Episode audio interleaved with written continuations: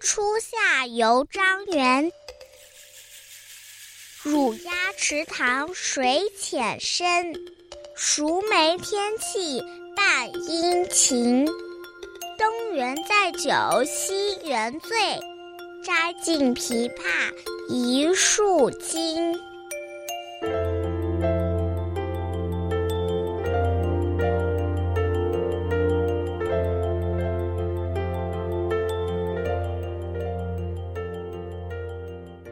小鸭子在深深浅浅的池塘里嬉戏，梅子已经成熟了，天气半阴半晴的，在这宜人的天气里，约上几个好朋友，游了东园，又游西园，风景如画，心情格外的舒畅，尽情的喝酒，有人已经醉醺醺的了。园子里的枇杷果实累累，像金子一样垂挂在树上。正好都摘下来供酒后品尝吧。初夏游张园属于田园诗，说的是江南初夏时人们在园林里吃饭喝酒的生活场景。题目当中的“游”字，点出了诗人赏心悦目、兴致勃勃的好心情。看来这张园的风光一定很好。而乳鸭，是刚孵出来的小鸭子，它们在水中嬉戏。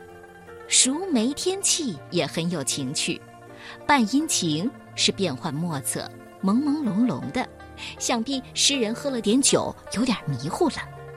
最后这一树一树的枇杷熟透了，给人的感觉就是一树的金子，快乐洒在枇杷树上，欢笑回荡在果园上空，果农们当然欢天喜地、心花怒放了。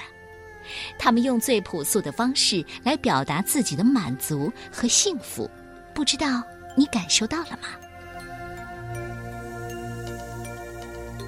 在南宋后期，戴复古和大多数的江湖诗人一样，浪迹天下，走遍了东吴、浙西、湘汉、北淮和南越，几乎跑遍整个南宋。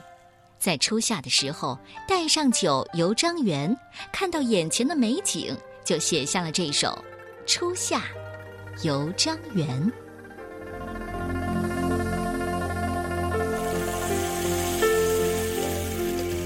《初夏游张园》，宋·戴敏。乳鸦池塘水浅深，熟梅天气。殷勤，东园载酒西园醉。